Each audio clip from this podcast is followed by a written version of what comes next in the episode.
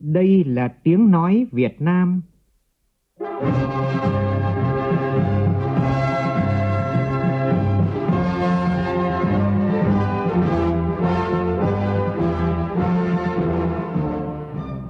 là tiếng nói Việt Nam, phát thanh từ Hà Nội, thủ đô nước Cộng hòa xã hội chủ nghĩa Việt Nam.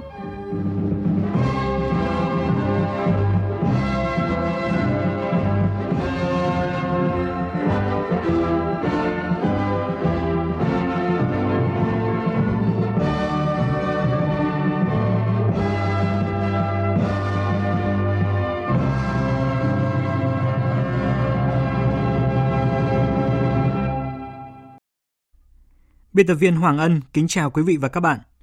Mời quý vị cùng nghe chương trình Thời sự trưa của Đài Tiếng Nói Việt Nam với những nội dung chính sau đây.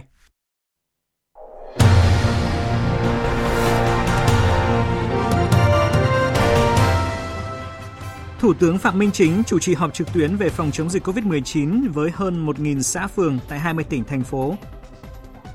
Hai hội đồng chuyên môn xem xét cấp phép vaccine Nanocovax trong điều kiện khẩn cấp. Cả nước có tới 30 mặt hàng đạt kim ngạch xuất khẩu trên 1 tỷ đô la Mỹ trong 8 tháng qua. Thí sinh cả nước điều chỉnh nguyện vọng đăng ký xét tuyển đại học cao đẳng bằng phương thức trực tuyến từ hôm nay. Trong phần tin thế giới, Mỹ phát báo động an ninh khẩn cấp đối với khu vực gần sân bay quốc tế ở Kabul, Afghanistan, trong khi nhiều nước phương Tây hoàn tất những chuyến bay sơ tán cuối cùng cũng như là gấp rút kế hoạch rút quân khỏi quốc gia Nam Á này trước hạn chót ngày 31 tháng 8.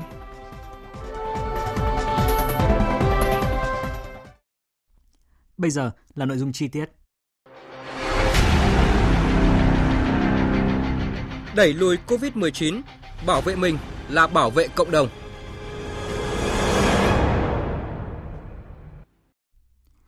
Sáng nay, Thủ tướng Chính phủ Phạm Minh Chính, trưởng Ban chỉ đạo quốc gia phòng chống dịch COVID-19, chủ trì hội nghị trực tuyến Ban chỉ đạo quốc gia phòng chống dịch COVID-19 với 20 tỉnh thành phố trực thuộc trung ương, 209 quận huyện thị xã và hơn 1.000 xã phường thị trấn để quán triệt nghiêm việc thực hiện các công điện của Thủ tướng Chính phủ và một số biện pháp trọng tâm trong phòng chống dịch. Phóng viên Vũ Khuyên đưa tin. Phát biểu tại cuộc họp, Thủ tướng Phạm Minh Chính cho biết, trong sáng nay, Thủ tướng đã chỉ đạo Bộ trưởng Bộ Thông tin và Truyền thông Nguyễn Mạnh Hùng sớm tổ chức việc kết nối trực tuyến xuống tận xã phường để thông suốt chỉ đạo từ chính phủ, từ trường ban chỉ đạo, ban chỉ đạo đến xã phường. Báo cáo tại cuộc họp, Bộ trưởng Bộ Y tế Nguyễn Thành Long cho biết, tình hình dịch bệnh diễn biến phức tạp, Hiện nay, số ca mắc mới tại thành phố Hồ Chí Minh và Bình Dương vẫn ghi nhận duy trì ở mức cao với khoảng 50% ghi nhận tại cộng đồng và có xu hướng gia tăng do đang tăng cường thực hiện xét nghiệm trên diện rộng. Tại Long An, Tiền Giang, số ca mắc cộng đồng đã có xu hướng giảm nhưng vẫn đang ở mức cao. Riêng tại tỉnh Bình Dương, ông Nguyễn Thành Long cho biết, trong đợt xét nghiệm diện rộng thứ ba, tỉnh Bình Dương ghi nhận hơn 44.700 trường hợp mắc, trong hơn 1,5 triệu người được lấy mẫu xét nghiệm. Tỷ lệ nhiễm khoảng 3%, Số mắc tập trung chủ yếu tại các khu tập trung đông công nhân như ở Thuận An, Tân Uyên, Dĩ An. Bình Dương thì cái việc thực hiện xét nghiệm trên diện rất là rộng và thực hiện đúng theo cái chỉ đạo của Bộ Y tế. Tuy nhiên là cái số ca mắc nó rất là khó giảm bởi vì cái mật độ dân cư đặc biệt là tại những cái khu nhà trọ của công nhân rất là gọi là nó gọi là đông đảo công nhân cho nên là vấn đề về cái việc mà giảm cái lây nhiễm ở khu vực này là cực kỳ khó khăn hiện nay tỉnh đang cố gắng nỗ lực để có thể giảm cái mật độ dân cư ở khu vực này tuy nhiên chúng tôi cho rằng là rất là khó khăn đối với cái tình hình dịch của bình dương tại các thuận an và tân uyên Tại Hà Nội và các tỉnh miền Trung, Đà Nẵng, Khánh Hòa, Phú Yên, dịch bệnh cơ bản vẫn trong tầm kiểm soát do thực hiện quyết liệt các biện pháp kiểm soát dịch bệnh và thực hiện giãn cách xã hội sớm, kịp thời. Tuy nhiên, nguy cơ bùng phát dịch bệnh vẫn luôn tiềm ẩn nên vẫn có thể ghi nhận thêm những ổ dịch mới. Theo Bộ trưởng Bộ Lao động Thương binh và Xã hội Đào Ngọc Dung, hiện cả nước đang triển khai phong trào 4 triệu túi an sinh, 23 địa phương giãn cách đã hỗ trợ trên 100.000 người bán vé số. Về triển khai nghị quyết 68 đã có hơn 15 triệu người được hỗ trợ, 1,2 triệu lao động tự do với hơn 2.100 tỷ được chi. Nhiều địa phương đã có những giải pháp hỗ trợ chính sách riêng, tuy nhiên vẫn còn một số địa phương lúng túng và sợ trách nhiệm nên việc hỗ trợ cho người dân bằng ngân sách vẫn còn chậm là Một số địa phương do khó khăn về kinh phí, do đó khi tham mưu chính sách lên thì thường các đồng chí là để cứ để treo đấy thôi, không kết kết luận là có chi không chi. Một số địa phương thì triển khai còn chậm, lúng túng và cái sợ trách nhiệm ở đây. Vì chi cái này rất là rất là khó không có hồ sơ giấy tờ nên sợ trách nhiệm. Hiện nay còn hai tỉnh chưa rút kinh phí để ngân sách nhà nước để chi như là Bến Tre, Vĩnh Long và 9 tỉnh thì chưa chi hỗ trợ người tạm hoãn hợp đồng lao động của người ngừng việc. Đó là gì? Bà Rịa Vũng Tàu, Tiền Giang, Vĩnh Long, Hậu Giang, Sóc Trăng, An Giang, Kiên Giang, Bạc Liêu, Phú Yên. Năm tỉnh thì chưa hỗ trợ người lao động ngừng việc. Đó là gì? Tiền Giang, Trà Vinh, Cần Thơ, Đà Nẵng, Phú Yên. Còn ba tỉnh thì chưa hỗ trợ từ ngân hàng chính sách xã hội là Vũng Tàu, Bến Tre, Cần Thơ. Tại cuộc họp, nhiều đại biểu địa phương đã báo cáo về tình hình diễn biến dịch bệnh tại địa phương mình và đề xuất kiến nghị những khó khăn vướng mắc đến chính phủ, thủ tướng chính phủ và ban chỉ đạo quốc gia về phòng chống dịch COVID-19. Thưa quý vị, hội nghị vẫn đang diễn ra và chúng tôi sẽ tiếp tục cập nhật thông tin về hội nghị này trong những bản tin tiếp theo của Đài Tiếng Nói Việt Nam. Theo thống kê trên cổng thông tin tiêm chủng COVID-19, đến nay cả nước đã tiêm được hơn 19 triệu 500 nghìn liều. Nhằm đảm bảo thực hiện nghiêm công tác tiêm chủng vaccine, Bộ Y tế vừa có công văn hỏa tốc gửi các đơn vị trực thuộc Bộ Y tế và các sở y tế các tỉnh, thành phố trực thuộc Trung ương yêu cầu thực hiện một số nội dung như sau. Các đơn vị tiếp tục chỉ đạo các cơ sở tiêm chủng tổ chức tiêm chủng cho tất cả các trường hợp từ 18 tuổi trở lên trên địa bàn, kể cả người nước ngoài sinh sống tại Việt Nam. Ưu tiên tiêm chủng cho lực lượng y tế tuyến đầu, người cao tuổi, các trường hợp có bệnh lý nền theo quy định hiện hành. Thực hiện tiêm đúng quy trình tiêm chủng theo hướng dẫn của Bộ Y tế, tạo điều kiện thuận lợi cho đối tượng được tiêm chủng trong quá trình thực hiện không phát sinh những thủ tục hành chính, hướng dẫn không cần thiết ngoài hướng dẫn của Bộ Y tế. Bộ Y tế đề nghị các địa phương tiếp tục tăng tốc đẩy nhanh tiến độ tiêm chủng, đảm bảo an toàn hiệu quả, tăng diện bao phủ và theo đúng chỉ đạo của Chính phủ, Thủ tướng Chính phủ về việc tiêm chủng vaccine COVID-19.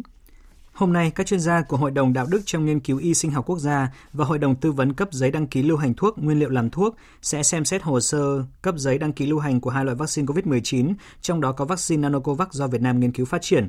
Trước đó hôm qua, Bộ Y tế công bố kết luận của Hội đồng Đạo đức trong nghiên cứu y sinh học quốc gia tại cuộc họp khẩn cấp để đánh giá kết quả giữa kỳ thử nghiệm lâm sàng giai đoạn 3A với ứng viên vaccine Nanocovax. Hội đồng đã chấp thuận kết quả thử nghiệm lâm sàng giữa kỳ pha 3A vaccine Nanocovax và thống nhất kết luận vaccine Nanocovax đạt yêu cầu về tính an toàn ngắn hạn dựa trên dữ liệu báo cáo kết quả giữa kỳ thử nghiệm lâm sàng giai đoạn 3A tính đến thời điểm hiện tại. Ứng viên vaccine Nanocovax có tính sinh miễn dịch trên các xét nghiệm đã có kết quả. Để sớm trình xem xét cấp giấy đăng ký lưu hành có điều kiện vaccine phục vụ phòng chống dịch trong tình hình hiện tại, Hội đồng thống nhất về việc sử dụng các kết quả nghiên cứu thử nghiệm lâm sàng tính tới thời điểm đánh giá kết quả giữa kỳ giai đoạn 3A. Trong trường hợp vaccine Nanocovax được cấp giấy đăng ký lưu hành, vaccine Nanocovax có thể chỉ được sử dụng có điều kiện theo số lượng và kế hoạch được Bộ Y tế phê duyệt. Những người sử dụng vaccine này cần được theo dõi chặt chẽ về tính an toàn, tương tự như đối với đối tượng nghiên cứu giai đoạn 3B. Cũng trong cuộc họp này, các chuyên gia cũng cho ý kiến về một loại vaccine COVID-19 khác là Hayatvac sản xuất tại các tiểu vương quốc Ả Rập Thống Nhất, hợp tác chuyển giao công nghệ từ Sinopharm của Trung Quốc. Cuộc họp thẩm định có thể gói gọn trong một ngày hoặc kéo dài hơn cho đến khi các thành viên thống nhất được kết luận cuối cùng. Thưa quý vị, theo tin từ Sở Y tế Hà Nội, tính từ 18 giờ chiều qua đến 6 giờ sáng nay, trên địa bàn thành phố ghi nhận 33 ca mắc mới, trong đó có 2 ca tại cộng đồng và 31 ca được cách ly và trong khu vực phong tỏa. Các quận huyện à, ghi nhận thêm nhiều ca bệnh mới đó là Thanh Xuân với 25 ca, Ba Đình có 4 ca, Thanh Trì có 2 ca, Hoàng Mai có 1 ca và Đông Anh cũng có 1 ca. Trong bối cảnh xuất hiện thêm những ca dương tính mới với SARS-CoV-2, tỉnh Quảng Bình đã tăng cường công tác xét nghiệm trên địa bàn toàn tỉnh, nhất là sàng lọc bằng test nhanh kháng nguyên SARS-CoV-2 ở các địa phương và vùng phong tỏa để kịp thời và phát hiện đưa các F0 đi cách ly điều trị. Viện Pasteur Nha Trang vừa cho ngành y tế tỉnh Quảng Bình mượn thiết bị xét nghiệm khẳng định SARS-CoV-2 đặt tại Trung tâm Kiểm soát Bệnh tật tỉnh nhằm tăng cường năng lực xét nghiệm, đồng thời hỗ trợ nhân lực giúp nâng cao công suất và năng lực xét nghiệm khẳng định SARS-CoV-2 bằng kỹ thuật real-time PCR, hỗ trợ hóa chất sinh phẩm cho xét nghiệm khẳng định 2.000 mẫu bệnh phẩm. Ông Phan Thanh Hải, Phó Giám đốc Sở Y tế tỉnh Quảng Bình cho biết họ sẽ hỗ trợ cho mình. Đó là cái điều tra dịch tễ của bệnh nhân covid cái hướng đi để mà xử lý môi trường hỗ trợ cái hệ thống ờ, PCI ờ, cho mượn tạm thời để cung cấp thêm cái năng lực xét nghiệm cho Quảng Bình. Cho mình cái công tác xét nghiệm khoanh vùng để mà đẩy nhanh cái xét nghiệm để phát hiện kịp thời. Sử dụng cả cái test nhanh cộng đồng ờ, để mà loại trừ dân F1 và F2 Tại Đà Nẵng, trước tình hình dịch bệnh lây lan tại các khu dân cư đông đúc trong những khu kiệt, hẻm ở phường Tam Thuận, quận Thanh Khê, lãnh đạo thành phố yêu cầu tăng cường lực lượng vũ trang xuống tham gia giúp dân, hạn chế người dân tụ tập, tụ tập làm lây lan dịch bệnh. Phóng viên Đài tiếng nói Việt Nam tại miền Trung thông tin. Phường Tam Thuận có khoảng 3.500 hộ với 8.000 nhân khẩu, có 4 tuyến phố với 56 hẻm lớn và hàng trăm hẻm nhỏ chằng chịt. Có những hẻm dài đến 700 mét, rộng chỉ từ 1 đến 2 mét. Đa số cư dân ở đây có bà con họ hàng với nhau, thường xuyên qua lại giao lưu thăm hỏi, trò chuyện trong những ngày giãn cách xã hội. Hiện quận Thanh Khê tiếp tục lấy mẫu xét nghiệm cho toàn bộ nhân khẩu các điểm nóng. Địa phương tiến hành phong tỏa rộng 25 tổ dân phố với khoảng 10.000 nhân khẩu. Lãnh đạo công an thành phố Đà Nẵng cho biết đa số cán bộ tổ dân phố, cảnh sát khu vực ở các kiệt hẻm là người thân quen, thậm chí bà con họ hàng, nên chủ yếu vẫn là nhắc nhở chứ chưa xử phạt trường hợp nào vi phạm quy định phòng chống dịch.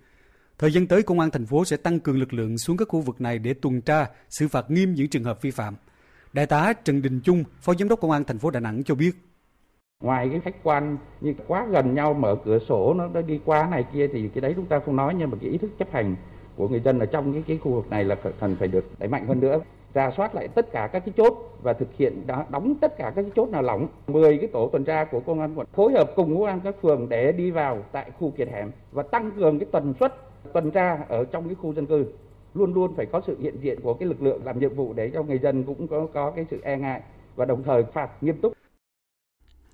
Thưa quý vị, gần 20 ngày qua, hàng chục chuyến xe chở lương thực thực phẩm từ các huyện miền núi của tỉnh Quảng Nam liên tục hướng về thành phố Đà Nẵng nhằm sẻ chia và tiếp sức cùng thành phố Đà Nẵng sớm vượt qua đại dịch COVID-19. Tin của phóng viên Long Phi tại miền Trung.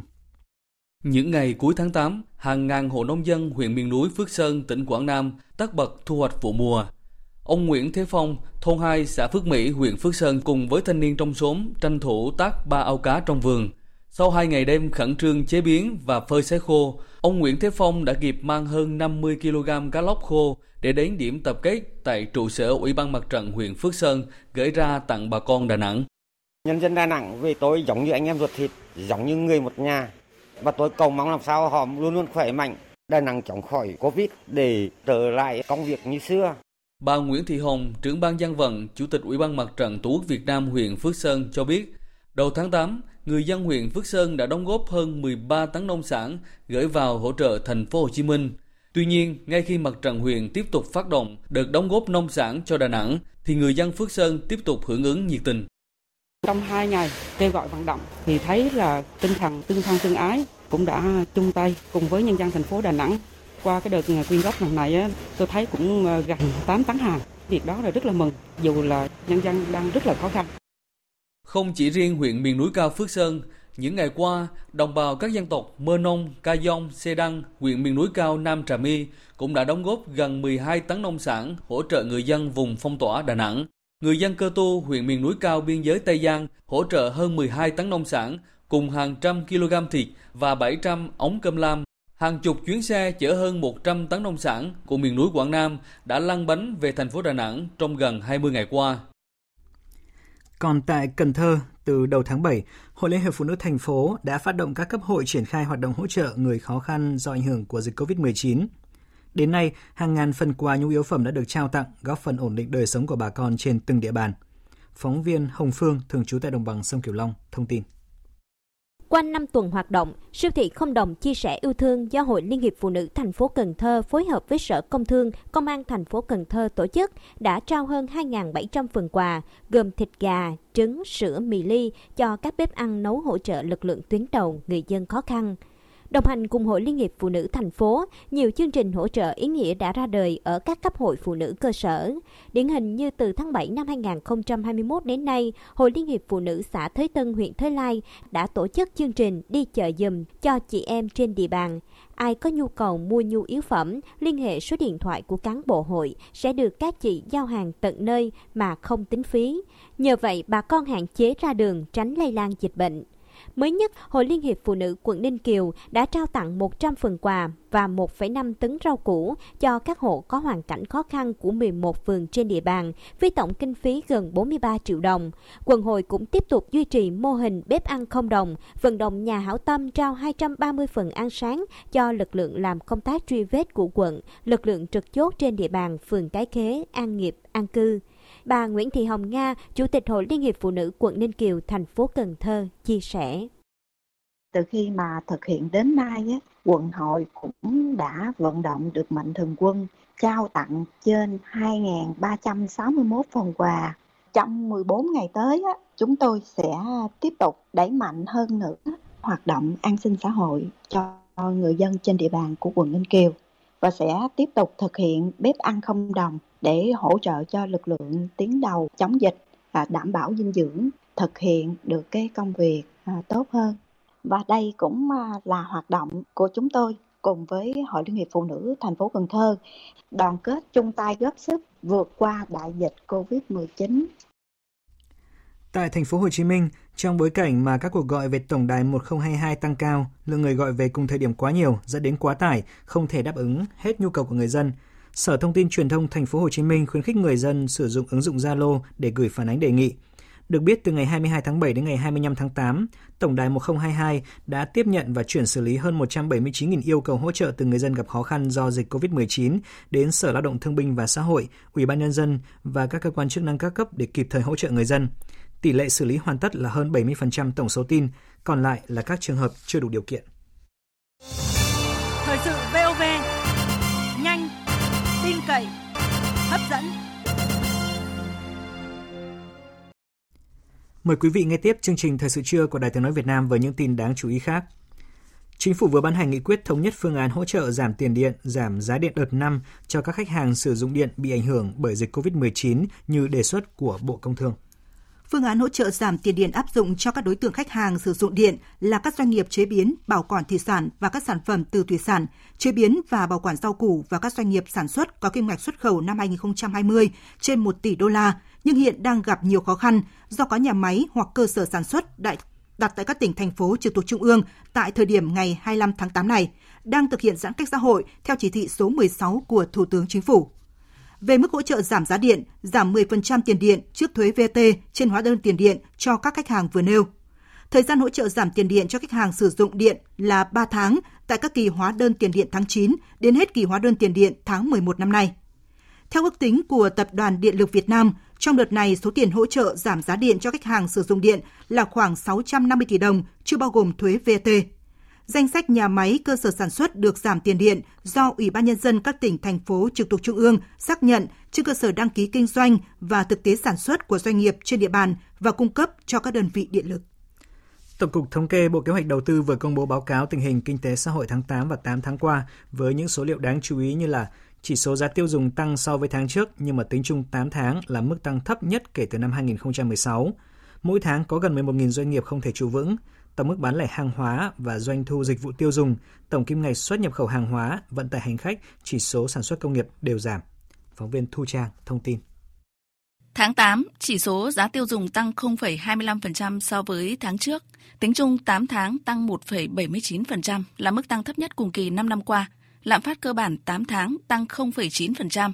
Chỉ số sản xuất công nghiệp tháng 8 giảm 4,2% so với tháng trước. Tính chung 8 tháng tăng 5,6% so với cùng kỳ trước ngành chế biến chế tạo là điểm sáng trong lĩnh vực này khi đóng góp gần 6 điểm phần trăm.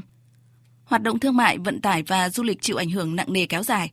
Tổng kim ngạch xuất nhập khẩu hàng hóa tháng 8 đạt gần 54 tỷ đô la Mỹ, giảm so với tháng trước. Có 30 mặt hàng đạt kim ngạch xuất khẩu trên 1 tỷ đô la Mỹ, 33 mặt hàng nhập khẩu trị giá trên 1 tỷ đô la Mỹ. Trung Quốc, Hàn Quốc, ASEAN và Liên minh châu Âu là các thị trường nhập khẩu hàng Việt Nam nhiều nhất. Sự bùng phát của làn sóng COVID-19 lần thứ tư cùng với các đợt giãn cách liên tiếp đã khiến cho số doanh nghiệp rút lui khỏi thị trường trong 8 tháng, tăng hơn 24% so với cùng kỳ trước, tương đương 85,5 nghìn doanh nghiệp. Ở chiều ngược lại, cả nước cũng có gần 82 nghìn doanh nghiệp đăng ký thành lập mới, vốn đăng ký bình quân đạt gần 14 tỷ đồng, tăng so với cùng kỳ trước.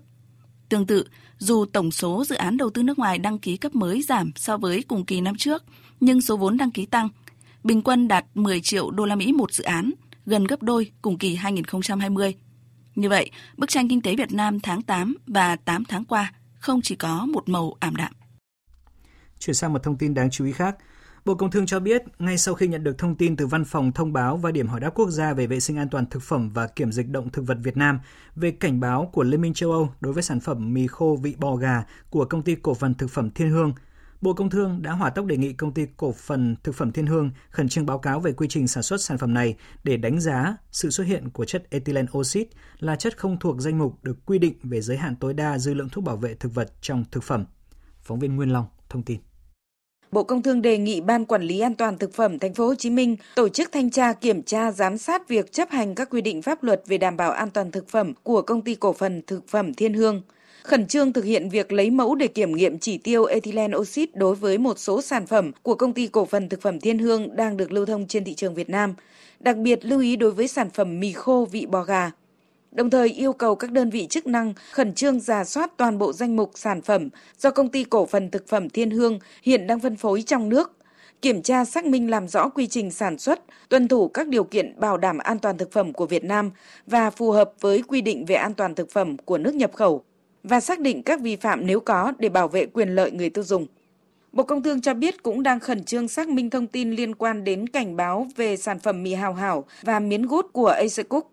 Trên cơ sở tổng hợp các dữ liệu từ các đơn vị chuyên môn, Bộ sẽ có thông báo chính thức tới các cơ quan truyền thông báo chí trên tinh thần bảo vệ quyền lợi chính đáng của người tiêu dùng cũng như doanh nghiệp.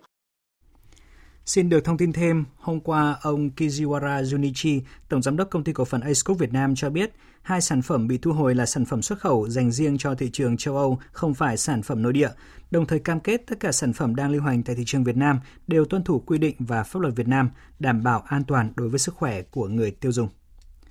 Chuyển sang các tin trong lĩnh vực giáo dục. Trước diễn biến phức tạp của dịch COVID-19, nhiều địa phương cho rằng cần xây dựng chương trình vaccine học đường để học sinh, giáo viên an tâm đến trường trong năm học mới 2021-2022. Và Thủ tướng Phạm Minh Chính cho biết chính phủ sẽ có giải pháp năm học mới đảm bảo an toàn trường học gắn với tiêm vaccine. Phóng viên Minh Hường phản ánh. Nhiều địa phương kiến nghị Bộ Giáo dục và Đào tạo có hướng dẫn để các địa phương linh hoạt hơn trong triển khai chương trình năm học mới. Đặc biệt, các cơ quan chức năng sớm có phương án triển khai chương trình tiêm vaccine phòng COVID-19 cho học sinh để các em yên tâm đến trường. Bà Nguyễn Thị Quyên Thanh, Phó Chủ tịch Ủy ban Nhân dân tỉnh Vĩnh Long nêu ý kiến. Hiện nay thì ờ, đối với giáo viên của tỉnh Vĩnh Long là 91% đã được tiêm vaccine mũi thứ nhất, trên 44% là được tiêm mũi thứ hai tuy nhiên các em học sinh thì vẫn chưa được tiếp cận nên đề nghị bộ giáo dục cũng như là bộ y tế, chính phủ quan tâm có cái chương trình tiêm vaccine cho cái đối tượng từ 12 đến 18 tuổi để đảm bảo các em cũng được quyền lợi và được bảo vệ khi các em trở lại đến trường. Còn đối với tỉnh Vĩnh Long thì chúng tôi cũng xác định học sinh chỉ được đến trường khi Vĩnh Long trở lại trạng thái bình thường mới và các em đến trường là phải an toàn. Thủ tướng Chính phủ Phạm Minh Chính cho biết, Chính phủ sẽ có các giải pháp năm học mới đảm bảo an toàn trường học gắn với tiêm vaccine. Hướng triển khai là Bộ Y tế phối hợp với Bộ Giáo dục và Đào tạo triển khai tiêm vaccine cho học sinh từ căn cứ khoa học và độ tuổi để tính toán, phân bổ, có kế hoạch tiêm phù hợp. Trong thời gian tới, vaccine nào được nhiều nước tiêm cho trẻ em từ 12 tuổi trở lên sẽ dành để tiêm cho trẻ độ tuổi này ở Việt Nam. Với trẻ dưới 12 tuổi, các quốc gia đang nghiên cứu vaccine và thuốc chữa bệnh. Chúng ta sớm tiếp cận và thúc đẩy nghiên cứu trong nước để có thể trong thời gian tới có các loại vaccine phòng chống dịch cho các em. Đối với giáo viên, ra soát lại nơi nào thiếu vaccine cho giáo viên thì sẽ bổ sung thêm. Hôm nay, thí sinh cả nước thực uh, hiện điều chỉnh nguyện vọng đăng ký xét tuyển đại học cao đẳng bằng phương thức trực tuyến và sẽ thực hiện đến 17 giờ ngày 5 tháng 9. Cũng trong thời gian này, thí sinh điều chỉnh sai sót liên quan đến ưu tiên đối tượng khu vực thực hiện bằng phiếu và nộp tại điểm thu nhận hồ sơ. Và sau đây thì chúng tôi xin được thông tin cụ thể về lịch tuyển sinh năm nay. Cơ sở đào tạo thực hiện quy trình xét tuyển đợt 1 theo quy chế tuyển sinh từ ngày 12 tháng 9 đến 17 giờ ngày 15 tháng 9 và công bố kết quả trúng tuyển đợt 1 trước 17 giờ ngày 16 tháng 9. Thí sinh xác nhận nhập học đợt 1 trước 17 giờ ngày 26 tháng 9 tính theo dấu bưu điện. Thông tin thí sinh xác nhận nhập học phải được cập nhật vào cơ sở dữ liệu của Cổng Thông tin Tuyển sinh Bộ Giáo dục và Đào tạo trước 17 giờ ngày 2 tháng 10. Sau đó dự kiến từ ngày 3 tháng 10, cơ sở đào tạo tiến hành xét tuyển bổ sung, chú ý chủ động công bố lịch tuyển sinh bổ sung trước 15 ngày so với ngày xét tuyển. Các đợt xét tuyển tiếp theo và cập nhật danh sách trúng tuyển nhập học theo quy định sẽ diễn ra đến tháng 12 năm 2021. Trước ngày 31 tháng 12 năm nay, các cơ sở đào tạo báo cáo kết quả tuyển sinh. Thưa quý vị, theo cơ quan chức năng của thành phố Hải Phòng thì hệ thống thoát nước thiếu đồng bộ không theo kịp tốc độ đô thị hóa là nguyên nhân khiến cho tình trạng ngập úng tại Hải Phòng xảy ra thường xuyên trong thời gian gần đây. Thanh Nga, phóng viên Đài tiếng nói Việt Nam thường trú khu vực Đông Bắc đưa tin. Trận mưa ngày 26 tháng 8 vừa qua khiến gần như toàn bộ khu vực nội thành Hải Phòng ngập trong biển nước, nhiều nơi ngập sâu đến 1 mét. Một số tuyến phố trung tâm thành phố Hải Phòng như Minh Khai, Tô Hiệu, Cầu Đất Hùng Vương, các phương tiện cơ giới hỏng hóc hàng loạt, giao thông gần như tê liệt. Công ty trách nhiệm hữu hạn một thành viên thoát nước Hải Phòng đã phải huy động 400 cán bộ nhân viên xử lý ngập úng. Vậy nhưng dù mưa đã tạnh thì tại nhiều khu vực tuyến phố của Hải Phòng như Lạch Chay, Trung Lực, Lũng Đông vẫn xảy ra ngập cục bộ đến tận sáng ngày hôm sau. Ngoài thiệt hại lớn về kinh tế, đã có thiệt hại về người. Đây không phải là lần đầu tiên thành phố Hải Phòng xảy ra tình trạng này. Theo cơ quan chức năng thành phố Hải Phòng, trận mưa mới đây quá lớn lại kéo dài, lưu lượng gần 180 mm khiến hệ thống thoát nước quá tải. Những năm qua, thành phố Hải Phòng đã đầu tư xây dựng nhiều công trình hồ chứa, duy tu bảo dưỡng hệ thống thoát nước nhưng vẫn không theo kịp tốc độ đô thị hóa trên địa bàn. Ông Nguyễn Đức Thọ, Phó Chủ tịch Ủy ban nhân dân thành phố Hải Phòng cho biết: Hiện trạng thoát nước của chúng ta cũng chỉ đáp ứng được khoảng 80 đến 90 mm. Mưa đợt này nó kéo dài cấp tập, nó cũng phải nói là cái hệ thống thoát nước của chúng ta khi mà làm quy hoạch đấu ra các đường chính ấy, thì chúng ta cũng chưa hoàn thiện. Một số những cái khu vực phía trong thì lại cũng bị lấp ao hồ, tức là cái hồ chứa cũng bị hạn chế. Thành phố tiếp tục chỉ đạo xây dựng cùng với công ty thoát nước tăng hồ điều hòa với hai nữa dần hoàn thiện cái hệ thống thoát nước đặc biệt là các hệ thống ở trong khu dân cư. Trước khi đến với phần tin quốc tế, bây giờ chúng tôi gửi đến quý vị những thông tin thời tiết. Thưa quý vị và các bạn, nắng nhẹ, không khí mát mẻ dễ chịu, nhiệt độ 32-33 độ là thời tiết của thủ đô Hà Nội và khu vực miền Bắc trong trưa và chiều nay. Mưa rông chỉ xuất hiện vài nơi tầm chiều tối với lượng không quá nhiều. Tuy vậy, nếu quý vị có việc phải di chuyển ngoài đường thì vẫn nên mang theo áo mưa và nghiêm túc tuân thủ chỉ thị 16 giãn cách xã hội, đồng thời luôn đeo khẩu trang sát khuẩn. Vùng mưa đã giảm ở miền Bắc nhưng lại đang di chuyển dần xuống phía Nam. Dự báo trọng tâm mưa sẽ là các khu vực Nam Trung Bộ, từ Khánh Hòa trở vào đến Bình Thuận, Tây Nguyên và Nam Bộ. Dự báo thời gian mưa lớn sẽ tập trung nhiều về chiều tối và đêm nay, với lượng mưa cục bộ có nơi có thể lên đến hàng trăm mm. Trong mưa rông có khả năng xảy ra lốc xét, mưa đá và gió giật mạnh. Nhiệt độ chiều nay mát mẻ trong khoảng 30 đến 32 độ. Chúng tôi xin mở đầu phần tin thế giới với những diễn biến mới nhất liên quan đến tình hình tại Afghanistan. Chính phủ Anh vừa khẳng định sẽ áp đặt các biện pháp trừng phạt chống Taliban nếu lực lượng này cản trở những người Afghanistan không muốn sống dưới chính quyền Taliban rời khỏi đất nước sau ngày 31 tháng 8. Đây là tuyên bố của Ngoại trưởng Anh Dominic Raab vừa đưa ra. Trong khi đó, quân đội Mỹ bắt đầu rút quân khỏi sân bay Kabul, Afghanistan. Điều này đồng nghĩa với việc sơ tán công dân và người Afghanistan tị nạn của các nước phương Tây sắp hoàn tất. Nguy cơ khủng bố tại sân bay Kabul đang được đánh giá ở mức độ rất cao. Tổng hợp của biên tập viên Đình Nam. Đêm qua, Anh đã có chuyến bay cuối cùng rời Kabul mang theo toàn bộ lực lượng vũ trang Anh về nước, kết thúc hai tuần sơ tán gấp rút với 165 chuyến bay được nước này thực hiện, mang theo hơn 15.000 người Anh và công dân Afghanistan tị nạn. Tuy nhiên, theo Bộ Quốc phòng Anh, vẫn còn hàng trăm người Afghanistan có thị thực Anh không thể rời đi. Tổng tham mưu trưởng quân đội Anh, Đại tướng Nick Carter cho biết. Um, um, tôi nghĩ rằng chúng tôi đã làm một công việc phi thường để sơ tán nhiều người nhất có thể, nhưng cũng thật đau lòng. Chúng tôi không thể đưa tất cả mọi người muốn rời đi. Cá nhân tôi đã nhận được hơn 100 tin nhắn từ những người Afghanistan, những người có quan hệ lâu dài với Anh, là bạn của nước Anh nhưng không thể rời đi. Trước Anh, nhiều nước cũng đã hoàn tất những chuyến bay sơ tán cuối cùng như Pháp, Đức, Bỉ, Canada và Na Uy. Hôm qua, người phát ngôn Bộ Quốc phòng Mỹ John Kirby cũng xác nhận Mỹ đã bắt đầu đưa binh sĩ tại sân bay Kabul về nước đây là lực lượng điều hành mọi hoạt động sơ tán thời gian qua. Điều này đồng nghĩa việc sơ tán sắp hoàn tất. Theo Tổng thống Mỹ Joe Biden, đây là thời điểm nguy cơ cao tổ chức khủng bố nhà nước Hồi giáo IS tự xưng sẽ tiến hành tấn công khủng bố. Nhất là khi Mỹ vừa tấn công tổ chức này bằng máy bay không người lái để đáp trả vụ tấn công khủng bố ở sân bay Kabul hôm 26 tháng 8 vừa qua. Tổng thống Mỹ khẳng định tình hình hiện tại đang rất nguy hiểm trong vòng 24 hoặc 36 giờ tới, buộc lực lượng Mỹ phải cảnh giác cao độ. Đại sứ quán Mỹ tại Kabul hôm qua cũng đã phát đi cảnh báo mọi công dân gần khu vực sân bay tại các cổng sân bay Hamid Karzai phải rời đi ngay lập tức do có những mối nguy hiểm rõ ràng. Hiện Afghanistan đang phải đối mặt với rất nhiều khó khăn, trong đó đáng chú ý là đồng tiền Afghanistan mất giá. Taliban đã phải tạm dừng mọi hoạt động ngân hàng khiến nhiều người dân lo lắng. Phải nói rằng chúng tôi rất biết ơn khi tình hình an ninh đã được cung cấp đầy đủ nhưng mọi người nên biết rằng hậu quả của các vấn đề tài chính còn nguy hiểm hơn vấn đề an ninh. Nếu ngân hàng tiếp tục đóng cửa, nhân viên không công nhận, nhân viên công không được nhận lương, các doanh nhân không được rút tiền để giao dịch, hậu quả sẽ rất khủng khiếp. Tuy nhiên, Taliban khẳng định đồng tiền Afghanistan mất giá so với ngoại tệ chỉ là tình hình trước mắt. Mọi thứ sẽ ổn định trở lại khi có chính phủ mới. Hiện nhiều cuộc đàm phán giữa Taliban và các nước phương Tây vẫn đang diễn ra tại Qatar các nước phương Tây đang rất quan tâm đến việc sơ tán những người mắc kẹt sau thời hạn chót và đang chờ xem hành động tiếp theo của Taliban để đưa ra sự công nhận.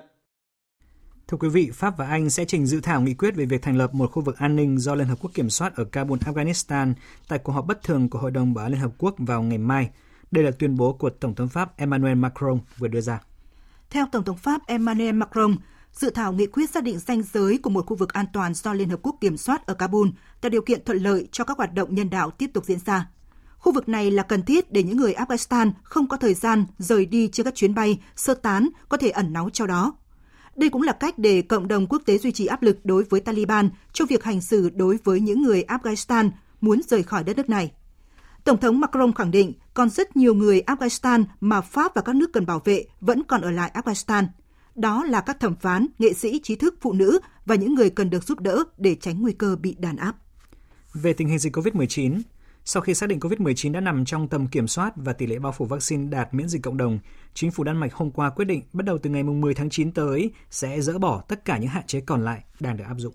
Trong một tuyên bố, Bộ trưởng Y tế Đan Mạch Magnus Henniker cho biết với tỷ lệ 71% người dân đã nhận được hai liều vaccine và khi tình hình dịch COVID-19 đang nằm trong tầm kiểm soát, từ ngày 10 tháng 9, Đan Mạch sẽ dỡ bỏ toàn bộ các biện pháp hạn chế.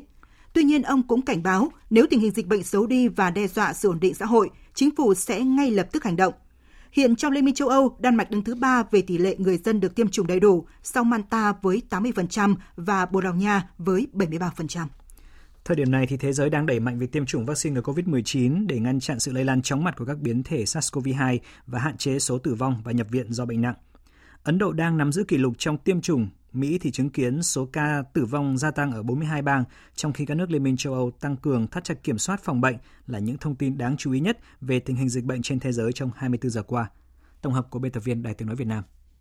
Ấn Độ đã tiêm được 10 triệu 200 nghìn liều vaccine chỉ trong ngày 27 tháng 8, một kỷ lục tiêm phòng trên thế giới được Thủ tướng Ấn Độ Narendra Modi gọi là kỳ tích quan trọng. Hiện chính phủ Ấn Độ đặt mục tiêu tiêm vaccine cho 1 tỷ 100 triệu người trưởng thành vào cuối năm nay. Tại Mỹ, việc tiêm chủng không có nhiều đột phá, dù chính phủ đã rất nỗ lực. Tuần qua, dịch bệnh tại quốc gia này tiếp tục diễn biến phức tạp khi tỷ lệ tử vong đã tăng ở 42 bang trong tuần này do sự lây lan nhanh chóng của biến thể Delta. Theo dữ liệu của trường Đại học John Hopkins, số ca tử vong tăng hơn 50% trong tuần qua ở 14 bang, trong khi tỷ lệ này tăng ở ít nhất 10% ở 28 bang khác. Còn theo Trung tâm Kiểm soát và Phòng ngừa Dịch bệnh Mỹ, tất cả 50 bang của Mỹ đều ghi nhận tỷ lệ lây nhiễm COVID-19 cao trong bối cảnh hàng triệu trẻ em chưa đủ điều kiện tiêm chủng quay trở lại trường học. Nhằm ngăn chặn đại dịch, chính quyền Tổng thống Joe Biden đang nỗ lực thúc đẩy hơn nữa chương trình tiêm chủng, trong đó tập trung cho đối tượng từ 12 đến 17 tuổi. Trong khi đó, Peru mới là quốc gia có tỷ lệ tử vong cao nhất thế giới ở thời điểm hiện tại. Trong đó, cứ 100.000 người dân thì có 601 người tử vong. Tiếp đến là Hungary với 311 người, trên 100.000 người dân. Tình hình dịch bệnh phức tạp cũng khiến Hội đồng châu Âu quyết định tái áp đặt lệnh cấm nhập cảnh vào EU đối với những người đến từ 6 quốc gia trong đó có Mỹ kể từ ngày mai 30 tháng 8. Tại khu vực Đông Nam Á, hôm qua Philippines đã phải gia hạn các biện pháp hạn chế tại vùng đô thị Manila và một số tỉnh trong bối cảnh nước này ghi nhận số ca mắc COVID-19 trong 24 giờ qua ở mức cao nhất từ trước đến nay. Trong khi đó, hôm nay Singapore tuyên bố đã tiêm chủng đầy đủ cho 80% trong tổng số 5 triệu 700 nghìn người dân nước này, trở thành quốc gia được tiêm chủng nhiều nhất trên thế giới hiện nay, tạo tiền đề cho việc nới lỏng hơn nữa các hạn chế trong thời gian tới. Hiện các nước trên thế giới đều cố gắng đẩy mạnh việc tiêm chủng vaccine cho người dân nhằm ngăn chặn những làn sóng mới. Tuy nhiên, việc phân bổ vaccine không đồng đều vẫn luôn là bài toán khó, chưa có lời giải. Tổng Giám đốc Tổ chức Y tế Thế giới Tedros Ghebreyesus cảnh báo Tất cả chúng ta đang ở cùng một con thuyền. Theo tôi, điều trị một phần của con thuyền sẽ không thể giúp chúng ta có thể sớm phục hồi sau đại dịch. Vì lợi ích của tất cả, chúng ta phải thể hiện sự đoàn kết thực sự. Cũng theo Tổ chức Y tế Thế giới, việc các nước tiêm tăng cường liều vaccine thứ ba sẽ khiến nguồn cung vaccine cho các nước nghèo, các nước đang phát triển sẽ gặp nhiều khó khăn hơn. Thời sự tiếng nói Việt Nam. Thông tin nhanh. Bình luận sâu. Tương tác đa chiều.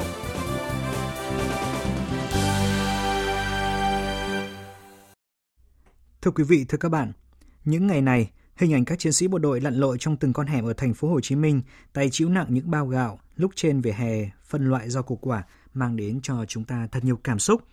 Sự có mặt của người lính ở những điểm nóng đã giúp người dân bình tâm, tin tưởng bởi tính kỷ luật và tinh thần tận hiến của bộ đội Cụ Hồ sẽ giúp cho họ sớm vượt qua đại dịch. Nhiều người thấu hiểu sự vất vả, nhọc nhằn, sự nguy hiểm của những người lính nói riêng và lực lượng tuyến đầu nói chung. Thế nhưng vẫn có những tiếng nói lạc lõng, xuyên tạc hình ảnh, thậm chí là chế giễu, gây kích động và chia rẽ vùng miền. Mời quý vị nghe phân tích của biên tập viên Minh Châu. Bức họa Quân dân một lòng chống dịch với hình ảnh anh bộ đội mắt cười vui, vai vác gạo, tay sách rau củ quả mang tới cho người dân đã nhận được hàng trăm nghìn lượt thích và chia sẻ của cộng đồng mạng. Đó cũng là những hình ảnh thường nhật ở thành phố mang tên Bác trong những ngày này. Thời chiến, người lính là tấm chắn ở tuyến đầu, chống giặc ngoại xâm, bảo vệ đất nước, bảo vệ nhân dân. Thời bình, cùng việc không ngừng rèn luyện để sẵn sàng chiến đấu, bảo vệ Tổ quốc. Người lính cũng là lực lượng tuyến đầu, hỗ trợ người dân khi xảy ra thiên tai, dịch bệnh. Những ngày này, người lính lại cùng cả nước bước vào trận chiến chống giặc Covid-19. Chúng ta đã thấy các chiến sĩ bộ đội bình thản, kỷ luật đi trong tâm dịch, âm thầm với công việc giúp dân.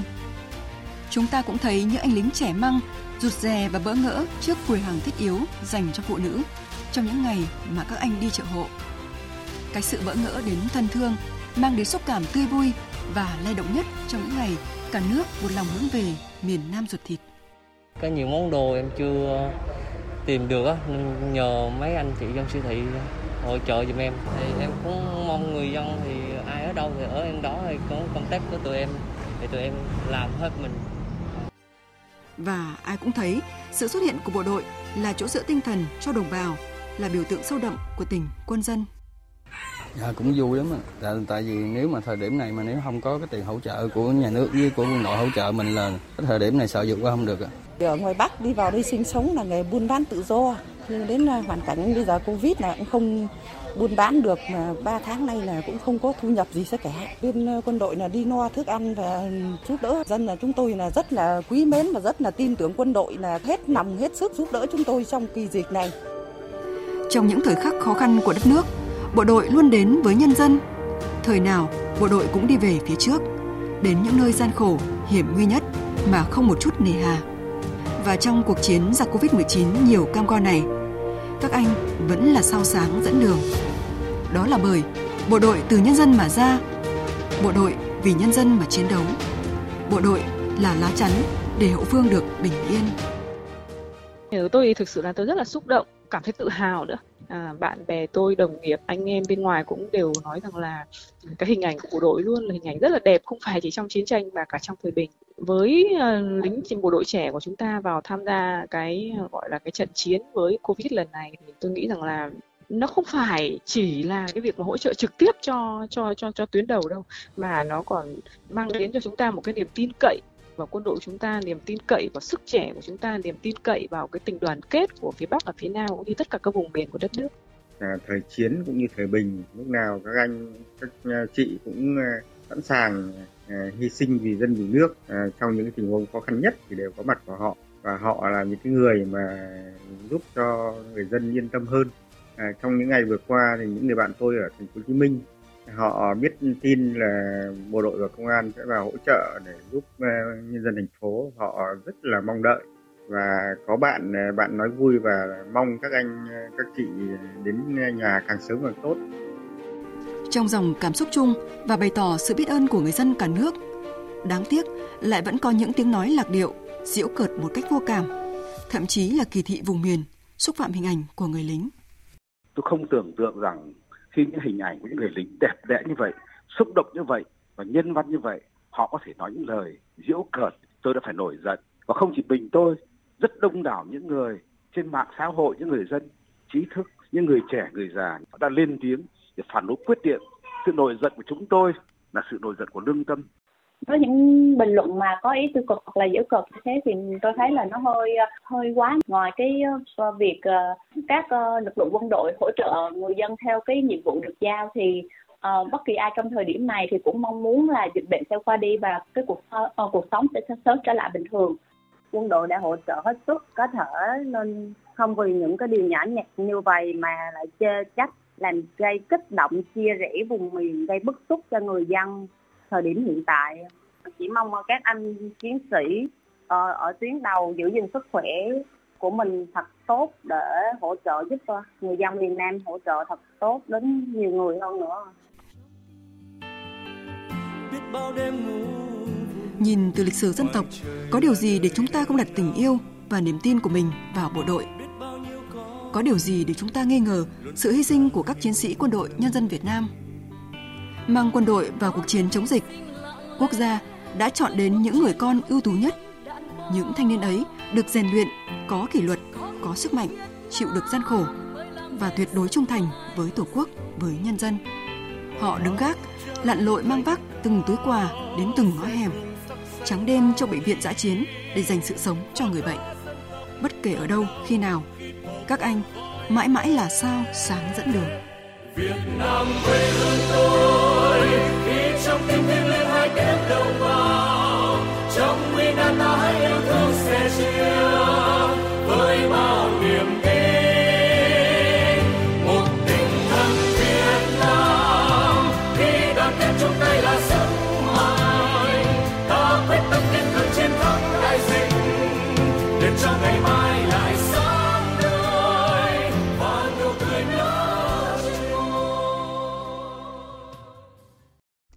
Tiếp tục chương trình thời sự trưa nay, mời quý vị nghe biên tập viên Đài tiếng nói Việt Nam điểm lại các sự kiện quốc tế nổi bật trong tuần.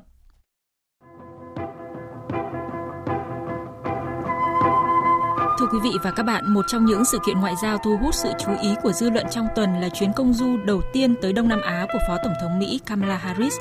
Việc nhân vật số 2 của nước Mỹ lựa chọn Singapore và Việt Nam là điểm dừng chân cho chuyến xuất ngoại trong những tháng đầu nhiệm kỳ đã nói lên vai trò trọng yếu của khu vực Đông Nam Á nói chung và hai quốc gia nói riêng trong chính sách châu Á của chính quyền Tổng thống Joe Biden.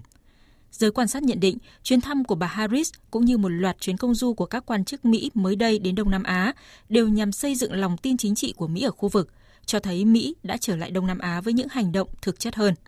Bên cạnh đó, vai trò và tầm ảnh hưởng của Singapore và Việt Nam trong Hiệp hội các quốc gia Đông Nam Á ASEAN cũng sẽ góp phần thúc đẩy sự hiện diện của Washington trong khuôn khổ đa phương ở khu vực. Thông qua chuyến công du này, Mỹ và Singapore đã mở ra những lĩnh vực hợp tác mới như thiết lập đối tác khí hậu, đối tác về tăng trưởng và sáng tạo, đối thoại về chuỗi cung ứng. Trong khi đó, các cuộc gặp giữa Phó Tổng thống Harris với Chủ tịch nước Nguyễn Xuân Phúc và Thủ tướng Phạm Minh Chính tại Hà Nội đều nhấn mạnh tầm quan trọng của hợp tác kinh tế, thương mại song phương cũng như trong ứng phó với đại dịch COVID-19. Trong khuôn khổ chuyến thăm, Phó Tổng thống Mỹ đã tặng thêm Việt Nam 1 triệu liều vaccine của hãng Pfizer, nâng tổng số viện trợ vaccine cho Việt Nam lên 6 triệu liều. Nước Mỹ trong tuần đã tiếp đón tân Thủ tướng Israel Natalie Bennett. Chuyến thăm nhằm mục đích cài đặt lại quan hệ giữa chính quyền mới của hai quốc gia đồng minh thân cận bậc nhất, trong bối cảnh nhiều bất đồng đã nhen nhóm liên quan đến vấn đề thỏa thuận hạt nhân Iran và một số vấn đề an ninh của khu vực Trung Đông – Giới quan sát đánh giá chuyến thăm của ông Bennett đã đạt được mục tiêu đối ngoại mà không tạo ra một sự thay đổi lớn cho các vấn đề an ninh khu vực như vấn đề hạt nhân Iran hay cuộc xung đột giữa Israel và Palestine. Qua chuyến thăm này, ông Bennett đã có được lời khẳng định từ phía Tổng thống Biden về mối quan hệ hữu nghị giữa hai nước. Mục đích quan trọng nhất của chuyến thăm là thông điệp gửi tới Iran và các nước khác, nhấn mạnh rằng tân Thủ tướng Israel vẫn nhận được sự ủng hộ từ Nhà Trắng không kém gì người tiền nhiệm Benjamin Netanyahu – và chính phủ mới của Israel vẫn có vai trò không suy xuyển trong mối quan hệ song phương với Mỹ. Bên cạnh những thông tin chính trị ngoại giao thì tình hình an ninh Afghanistan cũng là chủ đề nổi bật của thời sự quốc tế trong tuần. Cùng với chiến dịch sơ tán gấp gáp của Mỹ và liên quân rời khỏi quốc gia Tây Nam Á này nhằm đảm bảo thời hạn chót ngày 31 tháng 8, vụ tấn công khủng bố ở sân bay Hamid ở thủ đô Kabul hôm 26 tháng 8 khiến ít nhất hơn 100 người thiệt mạng, cho thấy những kịch bản xấu nhất được dự báo trước đó đã xảy ra. Vụ đánh bom do lực lượng IS Khorasan, một nhánh của nhóm khủng bố IS gây ra ngay khi Mỹ chưa kết thúc rút quân, báo trước khả năng trỗi dậy của các tổ chức cực đoan và tranh giành quyền lực ở Afghanistan. Điều này cũng cho thấy, trên lý thuyết, lực lượng cầm quyền mới của Afghanistan đã không kiểm soát được những phe nhóm đối địch và Mỹ không còn lựa chọn nào khác là tiếp tục chống khủng bố ở khu vực nhiều bất ổn này. Trong một động thái được xem là phản ứng nhanh, Mỹ đã tiến hành không kích và tiêu diệt một lãnh đạo và các thành viên của nhóm IS Khorasan. Tổng thống Mỹ Joe Biden khẳng định đó chưa phải là vụ tấn công cuối cùng nhằm đáp trả vụ tấn công liều chết do lực lượng này gây ra vừa qua. Trong mục tiêu chống khủng bố, có lẽ Mỹ và các đồng minh sẽ không thể bỏ qua việc hợp tác với Taliban, như nhận định của Tổng tham mưu trưởng quân đội Anh, tướng Nick Carter. Chúng tôi rất rõ ràng trong vấn đề hợp tác hay làm việc với ai. Nếu Taliban có thể chứng minh họ có thể hành xử theo cách mà một chính phủ bình thường sẽ hành xử trước mối đe dọa khủng bố, thì chúng ta có thể làm việc cùng nhau. Ban thực sự chỉ có thể làm việc được với các lực lượng hay các chính phủ khác nếu họ tuân thủ những giao thức và quy tắc được quốc tế công nhận. Thưa quý vị, đúng 2 tuần sau khi kết thúc Olympic 2020, thủ đô Tokyo của Nhật Bản lại sôi động với Đại hội thể thao dành cho người khuyết tật toàn thế giới Paralympic 2020. Tối 24 tháng 8, ngọn lửa Paralympic lại được thắp lên để các vận động viên khuyết tật bằng đôi cánh của nghị lực và khát khao vươn lên những đỉnh cao mới, tiến về phía trước như ý tưởng xuyên suốt của Olympic và Paralympic Tokyo 2020 bất chấp những thử thách của đại dịch hay bất kỳ khó khăn nào khác. Và đúng như tinh thần đó, Paralympic Tokyo 2020 đã lập liền hai kỷ lục, gồm số vận động viên và số vận động viên nữ tham dự đông nhất lịch sử khi có đến 4.403 vận động viên, trong đó có 1.853 vận động viên nữ từ 161 quốc gia và vùng lãnh thổ tham gia. Paralympic Tokyo 2020 cũng trở thành thế vận hội người khuyết tật được xem nhiều nhất lịch sử – ban tổ chức dự đoán giải đấu sẽ phá vỡ mọi kỷ lục khán giả truyền hình toàn cầu với 4,25 tỷ người xem. Chủ tịch Ủy ban Paralympic quốc tế Andrew Parson kỳ vọng vào những vận động viên qua những trận đấu sẽ truyền cảm hứng để thay đổi thế giới một cách tích cực hơn. Các bạn đã ở đây tận hưởng những phút giây hạnh phúc và niềm vui. Chỉ có các bạn mới chứng minh được mình là ai, chứng minh được sức mạnh, sự dũng cảm của mình các màn trình diễn của các bạn không chỉ thay đổi cuộc sống của bạn mà còn cho hơn một tỷ người khuyết tật trên thế giới. Trong lĩnh vực điện ảnh giải trí, thông tin đáng chú ý trong tuần là hàng loạt ngôi sao trong giới giải trí hoa ngữ đang bị điều tra, bị ngừng mọi hoạt động và nhiều khả năng sẽ tiêu tan sự nghiệp. Trong đó, nữ diễn viên Trịnh Sảng của Trung Quốc bị xử phạt gần 200 triệu nhân dân tệ vì tội trốn thuế.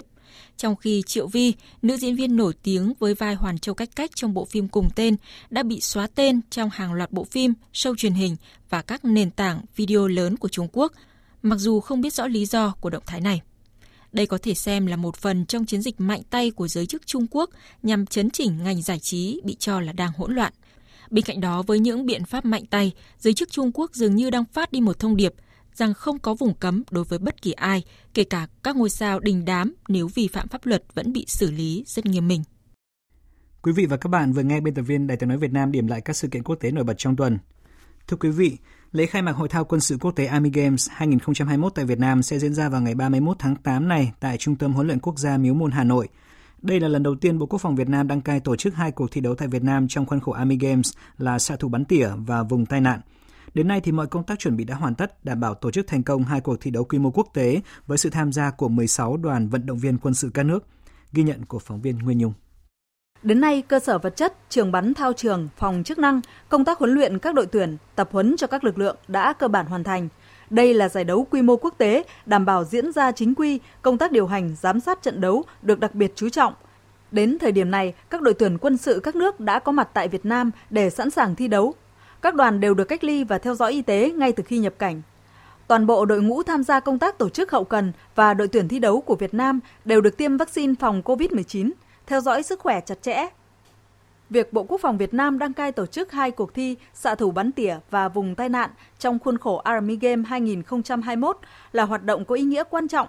Thượng tướng Nguyễn Tân Cương, Tổng tham mưu trưởng, Thứ trưởng Bộ Quốc phòng khẳng định – đây không chỉ là hoạt động của quân đội mà còn đại diện quốc gia góp phần phát triển mối quan hệ tốt đẹp giữa Việt Nam, Liên bang Nga và tăng cường giao lưu, hợp tác hữu nghị giữa quân đội nhân dân Việt Nam với quân đội các nước. Với sự chuẩn bị bài bản chu đáo, thường xuyên được Bộ Quốc phòng kiểm tra, đánh giá, rút kinh nghiệm, Thượng tướng Nguyễn Tân Cương tin tưởng, cùng với trách nhiệm của mỗi cán bộ chiến sĩ, mỗi bộ phận, việc đăng cai tổ chức Army Game tại nước ta không chỉ đảm bảo đúng kế hoạch, chính quy, an toàn mà còn thành công tốt đẹp chúng ta tổ chức hai cái buổi lễ khai mạc, bế mạc này cho đó hết sức là long trọng. Chính quy, tạo được những ấn tượng tốt đẹp với bạn bè quốc tế. Cũng là một cái dịp để chúng ta quảng bá cái hình ảnh đất nước con người Việt Nam, về cái sức mạnh của quân đội Việt Nam, về cái tính chính quy của quân đội Việt Nam. Và cũng là để tạo được cái cái cái niềm tin của các nước để tiếp tục những năm tiếp theo, Nga lại cho chúng ta đăng cai không những hai cái môn mà có thể nhiều hơn nữa. Theo kế hoạch, lễ khai mạc Hội thao quân sự quốc tế Army Game 2021 tại Việt Nam diễn ra ngày 31 tháng 8 và lễ bế mạc diễn ra vào ngày 4 tháng 9. Phần lễ sẽ được tổ chức ngắn gọn, trang trọng, trong đó có chương trình nghệ thuật đặc sắc là điểm nhấn với chủ đề Nhịp cầu hữu nghị được xây dựng công phu với sự tham gia của các nghệ sĩ, chiến sĩ. Trong khuôn khổ hội thao năm nay, Việt Nam sẽ chào đón 12 đội tuyển với hơn 100 tuyển thủ xuất sắc đến từ 7 quốc gia.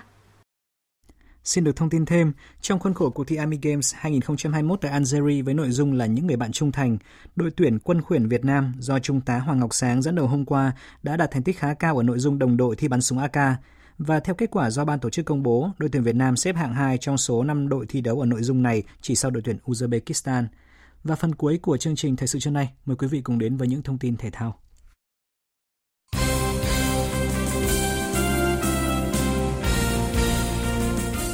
Thưa quý vị và các bạn, tối qua tại Nhật Bản, vận động viên Cao bảo Hùng có màn thể hiện xuất sắc ở nội dung ném lao nam hạng thương tật F57 Paralympic 2020. Ở lượt ném cuối cùng thứ 6, anh đạt thành tích tốt nhất 43m91, tốt hơn thông số giành huy chương đồng cách đây 5 năm của chính anh là 43m27. Tuy nhiên, các đối thủ của các Ngọc Hùng tại giải năm nay quá mạnh, có đến 4 vận động viên thay nhau phá kỷ lục Paralympic và hai người trong số đó phá kỷ lục thế giới. Trung cuộc Hamed Hederi của Azerbaijan giành huy chương vàng với thành tích 51m42, còn các con hùng xếp hạng 6. Hôm nay 29 tháng 8, các vận động viên của Việt Nam không thi đấu. Trên bảng tổng sắp huy chương, đoàn Trung Quốc vẫn dẫn đầu với số huy chương vàng vượt trội. Hai vị trí tiếp theo lần lượt thuộc về Vương quốc Anh và Ủy ban Paralympic của Nga. Dạng sáng nay, theo giờ Việt Nam, thầy trò huấn luyện viên Park Hang-seo có buổi tập đầu tiên ở Ả Rập Xê Út. Buổi tập diễn ra trên sân của câu lạc bộ Al Sabab các khách sạn của đội khoảng 20 phút di chuyển bằng xe buýt.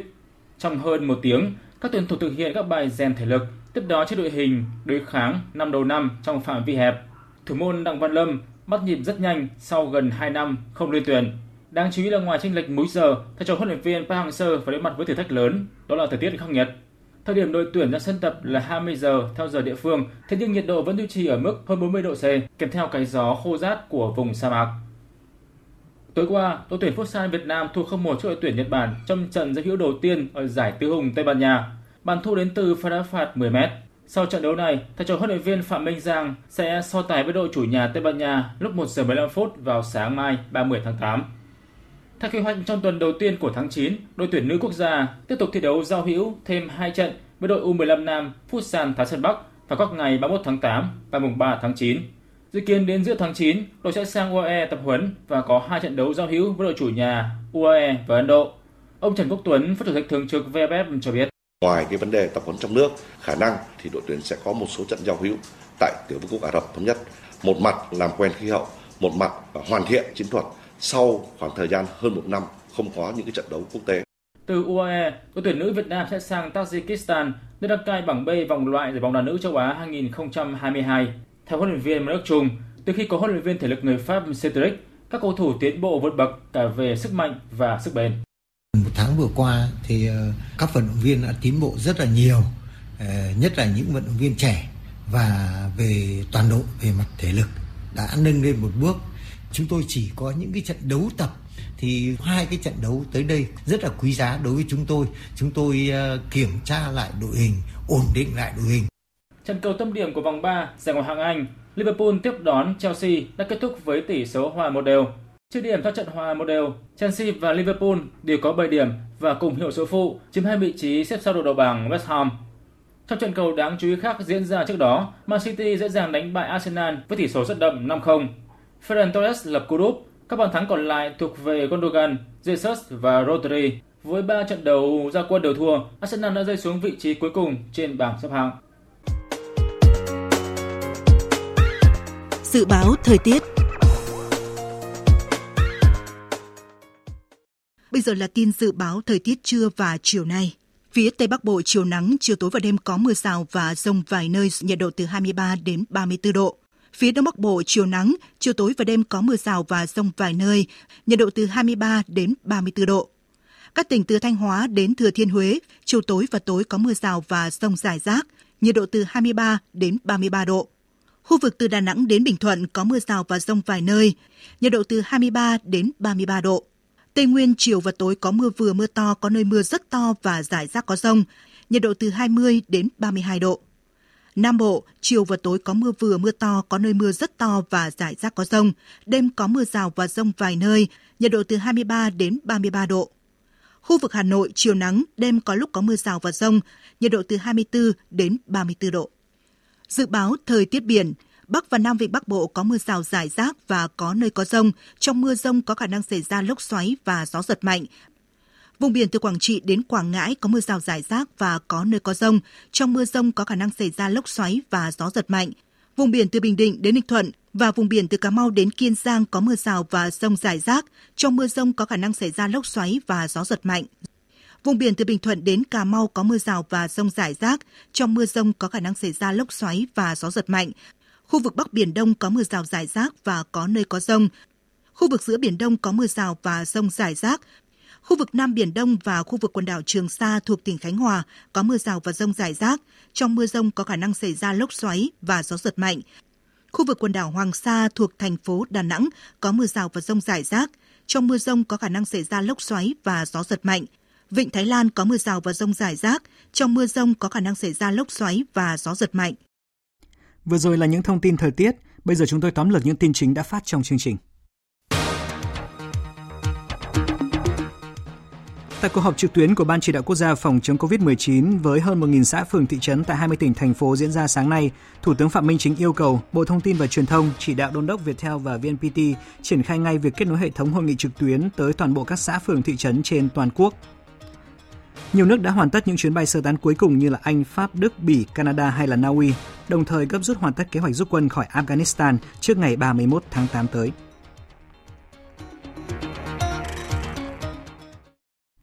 Thời lượng dành cho chương trình thời sự trưa nay đã hết.